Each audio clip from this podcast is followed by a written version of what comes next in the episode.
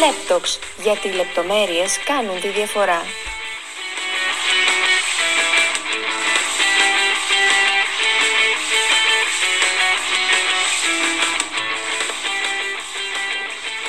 Καλώς ήρθατε στο εβδομαδιαίο podcast του ΛΕΠ.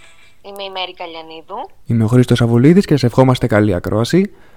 Στο προηγούμενο επεισόδιο συζητήσαμε για την Ουκρανική κρίση, έκτοτε όμως έχουν προκύψει νέα δεδομένα, η κατάσταση φαίνεται να χειροτερεύει, η αγωνία κορυφώνεται, οπότε Μέρη αν θέλεις δώσε μας μια σύντομη περίληψη των όσων έχουν προκύψει έκτοτε. Ε, Χρήστο, δέκατη μέρα πολιορκίας της Ουκρανίας και η φρίκη του τοπίου συγκλονίζει. Είδαμε μέσα στη βδομάδα πώς ηγέτες σημαντικών κρατών μελών της Ένωσης, όπως Γαλλία αλλά και Γερμανία, προσπάθησαν μέσω συνομιλιών με τον πρόεδρο Πούτιν να εξασφαλίσουν την κατάπαυση πυρός. Παρακολουθούμε με αγωνία τι εξέλιξει και καμία εντύπωση δεν προκαλεί η χθεσινή δήλωση του Γενικού Γραμματέα του ΝΑΤΟ, Γιάννης Στόλτεμπεργκ, ο οποίος υποστήριξε ότι χειρότερες μέρες αναμένεται να ξημερώσουν. Στο σημερινό podcast θα συζητήσουμε μαζί με τον Χάρη Ελευθεριώτη για τις πολιτικές και κοινωνικές επιπτώσεις της ρωσικής εισβολής. Να πούμε ότι ο κύριος Χάρης Ελευθεριώτης είναι πολιτικός επιστήμονας και οικονομολόγος, εργάζεται ως account manager σε εταιρεία διαχείρισης επισκευών σκαφών αναψυχής.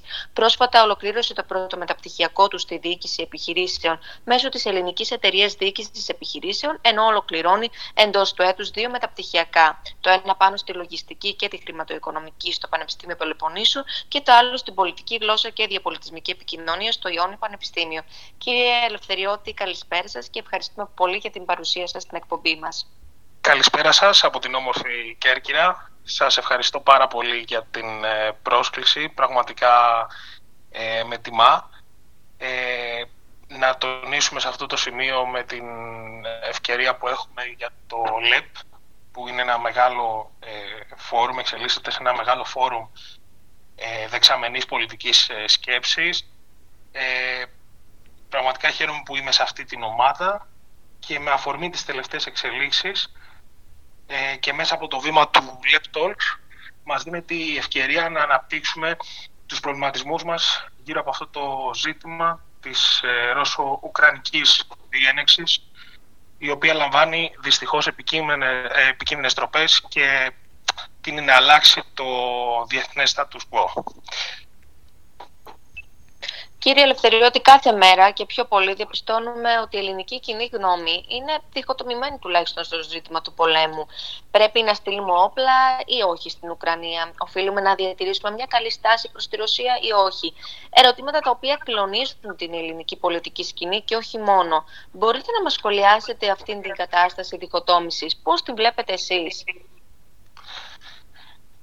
Κύριε Γαλιανίδου, ειλικρινά ε, είναι ένα ζήτημα που απασχολεί κυρίως την ελληνική κοινωνία και μέσα στις καθημερινές συζητήσεις του λαού και στο διαδίκτυο και στα καφενεία και στο πεζοδρόμιο ε, αναπτύσσονται δύο στρατόπεδα, ε, το φιλορωσικό και το αντιρωσικό. Ε, δεν είναι ένα πρωτόγνωρο φαινόμενο για την Ελλάδα. Έχουμε παράδοση δυστυχώς στον ε, διχασμό. Ωστόσο σε αυτό δεν συμβάλλει μόνο η διχόνοια που θα λέγαμε ότι συνοδεύει το ελληνικό έθνος ανά τους αιώνες, αλλά και η έλλειψη ενημέρωσης. Οι πολίτες δεν γνωρίζουν, οι περισσότεροι τουλάχιστον, ποια είναι η γεωπολιτική θέση της χώρας. Ποιες συμμαχίες ε, έχει η Ελλάδα και που εντάσσεται. Ε, να τονίσουμε σε αυτό το σημείο, αυτή την ευκαιρία, ότι η Ελλάδα αποτελεί αναπόσπαστο μέλος του ΝΑΤΟ και της Ευρωπαϊκής Ένωσης.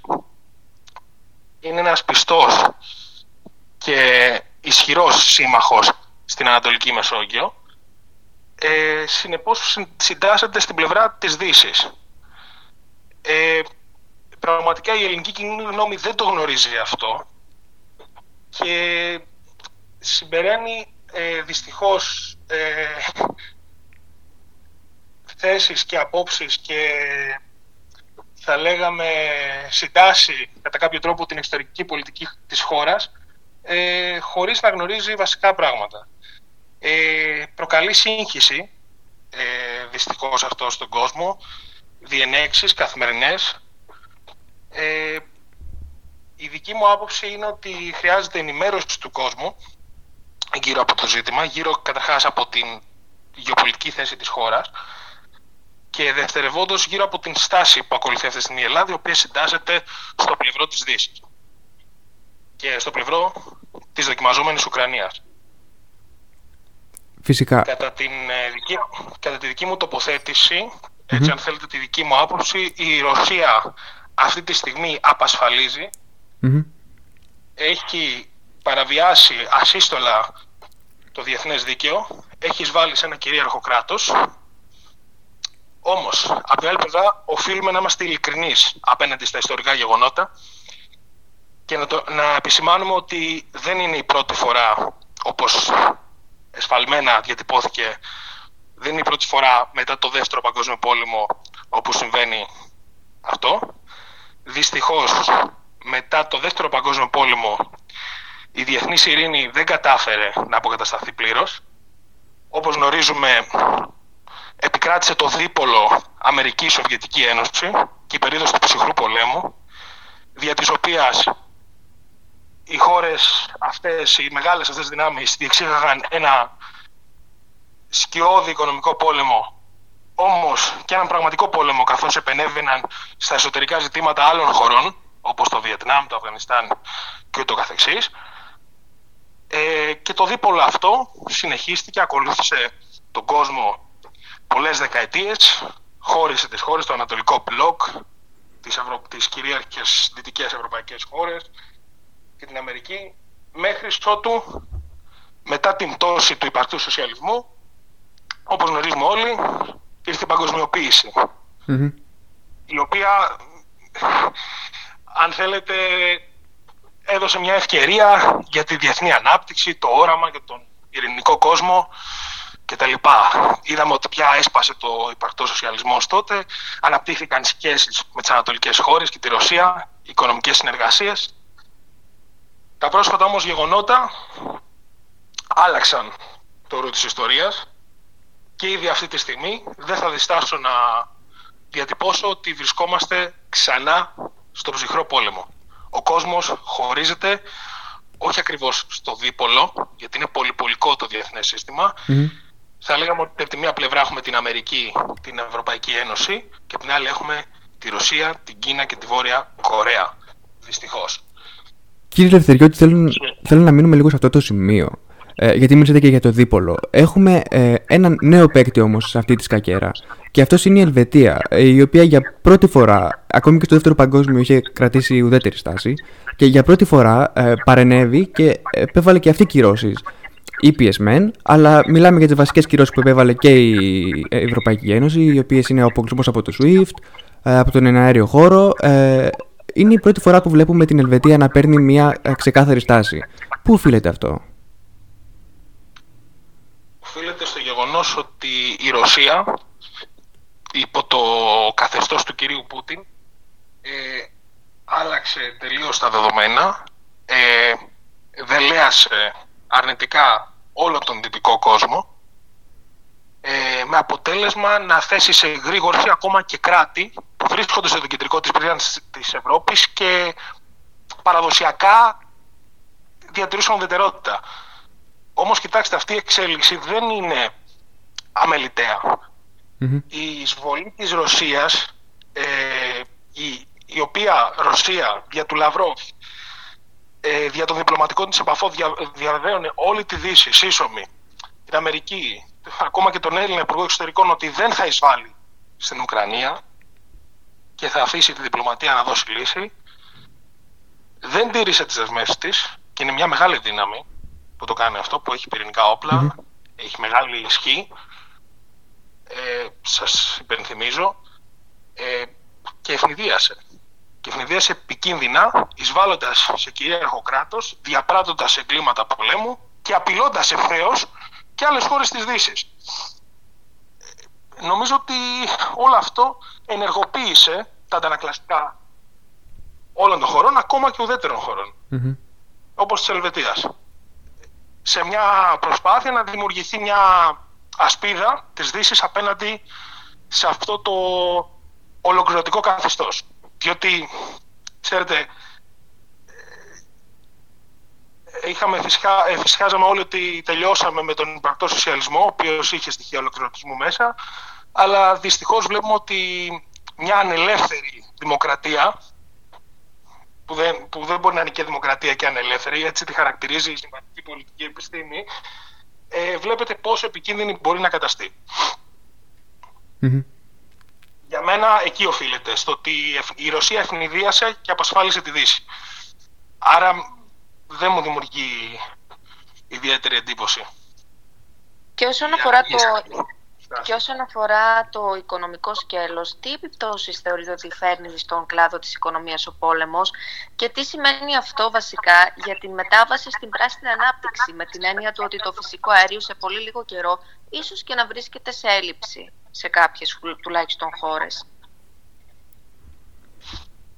Τις οικονομικές επιπτώσεις τις ε, διαπιστώνουμε καθημερινά. Ε, βλέπουμε ότι το πετρέλαιο ήδη έχει ε, φτάσει σε τιμές ρεκόρ, στα ύψη, σε τιμές προδεκαετίας. Ε, θα έλεγα ότι η οικονομία μας κατά κάποιο τρόπο ε, η διεθνή οικονομία είναι συνηθισμένη σε κρίσεις την τελευταία δεκαετία. Μην ξεχνάτε την χρηματοπιστωτική κρίση του 2008, η οποία επέφερε άλλες εντοτές επιπτώσεις στις χώρες. Ε, μετά είχαμε μια μικρή περίοδο ανάκαμψης, σπάει η πανδημία η οποία προκαλεί το σοκ προσφοράς και ζήτησης. Τώρα έχουμε την ενεργειακή κρίση ήδη πριν τον πόλεμο και έχουμε και τον πόλεμο ο οποίος εντείνει αυτή την ενεργειακή κρίση. Ε, κοιτάξτε, για την Ευρώπη είναι μια ευκαιρία να απεξαρτηθεί και ενεργειακά από ε, τη Ρωσία. Ήδη στρέφεται προς το LNG και προς το νορβηγικό αέριο. Δηλαδή και στρεφόμαστε προς άλλες αγορές ως προς τις ενεργειακές πηγές και αρχίζουμε σιγά σιγά και ε, παίρνουμε πιο σωστά την ιδέα της πράσινης ε, μεταβασης η οποία σας θυμίζω ότι το 2030 ο ΙΕ έχει θέσει ένα ξεκάθαρο στόχο να φτάσουμε στην πλήρη ε, πράσινη μετάβαση. Κάτι το οποίο βέβαια δεν ξέρω αν είναι εφικτό, αλλά σίγουρα οι εξελίξεις το, το οθούν.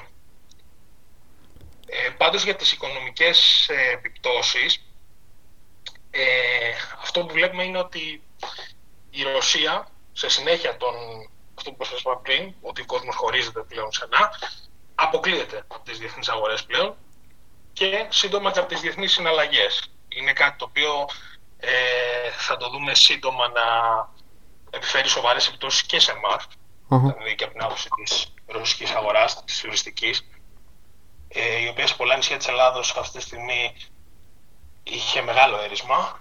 Ε, ωστόσο είναι μια νέα εξέλιξη και πρέπει να προσαρμοστούμε. Τώρα, στη βάση της εκτίμησης πρέπει να βασιστούμε σε δύο σενάρια. Το πρώτο σενάριο είναι να επιληθεί γρήγορα αυτή η διένεξη, να, να πάυσουν οι εχθροπραξίες, έτσι να δοθεί μια διπλωματική λύση, ενδεχομένως να αποφασίσει ο Ουκρανικός λαός για την τύχη του. Και το δεύτερο σενάριο είναι να έχουμε μια, μια μακροχρόνια διένεξη ε, ακόμα και με εμπλοκή της Δύσης. Επομένως, πότε βλέπουμε το χρονόμετρο να σταματάει, Γιατί μιλήσαμε και για τους λογαριασμούς της ενέργειας. Ε, η μετάβαση στις ανανεώσιμες πηγές μόνο ομαλή δεν μπορεί να χαρακτηριστεί. Και πάνω σε όλα αυτά έχει έρθει και η Ουκρανική κρίση και βλέπουμε τους λογαριασμούς να φτάνουν ακόμη υψηλότερα. Πότε μπορούμε να υπολογίζουμε ότι θα επανέλθουμε σε μια φυσιολογική κατάσταση; Κοιτάξτε, δεν μπορούμε να, να ορίσουμε αυτή τη στιγμή ακριβώς το χρονικό σημείο. Σας λέω μόνο δύο σενάρια τα οποία μπορούν να μας ε, δώσουν και μια απάντηση. Δηλαδή όλα θα εξαρτηθούν από την εξέλιξη του πολέμου. Εάν αν προχωρήσουμε σε μια γρήγορη επίλυση του πολέμου, θα σίγουρα θα έχουμε, ήδη έχουμε στραφεί προς την Αμερικανική αγορά ε, φυσικού αερίου και τα λοιπά και πετρελαίου. Έχουμε κόψει τις ε, επαφές μας και τις σχέσεις μας με τη Ρωσία και κατ' επέκταση και την εξάρτησή μας ενεργειακά ε, εκεί. Οπότε θα συνεχίσουμε να ε, οδεύουμε σε αυτό το δρόμο. Ταυτόχρονα θα ασκεί πίεση η Ρωσία, θα συνεχίσουμε δηλαδή κάπως έτσι μέχρι να κοπάσει όλο αυτό και στην περίπτωση της μακροχρόνιας ε, σύγκρουσης. Θα πιέζεται και η ρωσική ε, αγορά. Και εμείς δυστυχώς ωστόσο σας ε, τονίζω ότι θεωρώ πως σταδιακά εάν η Ευρώπη ε, πράγματι αξιοποιήσει την ευκαιρία με την πράσινη μετάβαση και ταυτόχρονα εισάγει το LNG, ε, σύντομα θα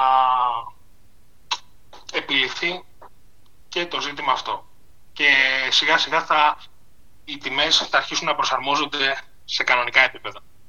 Αναμένουμε λοιπόν τις εξελίξεις, οι οποίες σίγουρα θα είναι δραματικές κύριε Λευτεριώτη. Ευχαριστούμε πολύ για τον χρόνο σας και για την παρουσία σας. Ήταν χαρά μας. Σας ευχόμαστε καλό απόγευμα και πολύ καλή συνέχεια. Σας ευχαριστώ πολύ και εγώ για την πρόσκληση. Ε, θεωρώ ότι αναπτύξαμε σε αυτό το σύντομο χρόνο τους δύο βασικούς πυλώνες του ρωσοκρανικού ζητήματος και των επιπτώσεων που έχουν διεθνώς σε πολιτικό και οικονομικό επίπεδο. Ε, όλα θα εξαρτηθούν λοιπόν συμπεραίνοντας από την έκβαση της διένεξης και την τροπή που θα λάβει. Δηλαδή αν προβούμε σε γρήγορη επίλυση σίγουρα θα αποκατασταθεί και η τάξη ε, στην οικονομία και στην ενεργειακή αγορά. Εάν πάλι εκτραχυνθεί ε, η διένεξη και έχουμε εμπλοκή και περισσότερων μερών, σίγουρα αυτό θα έχει και μακροχρόνιες και δραματικές επιπτώσεις στην οικονομία, η οποία θα αργήσει να συνέλθει. Παρότι η Δύση έχει στα σκαριά της και εναλλακτικές ε, για την ενέργεια και την πράσινη μετάβαση.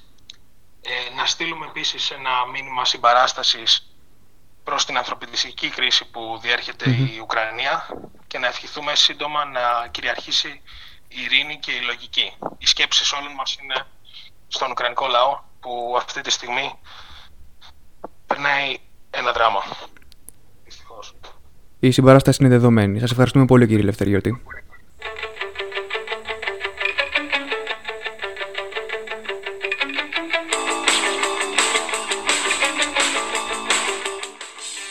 Εμείς ευχαριστούμε πολύ για την ακροασή σας. Μέχρι το επόμενο επεισόδιο να είστε όλοι καλά.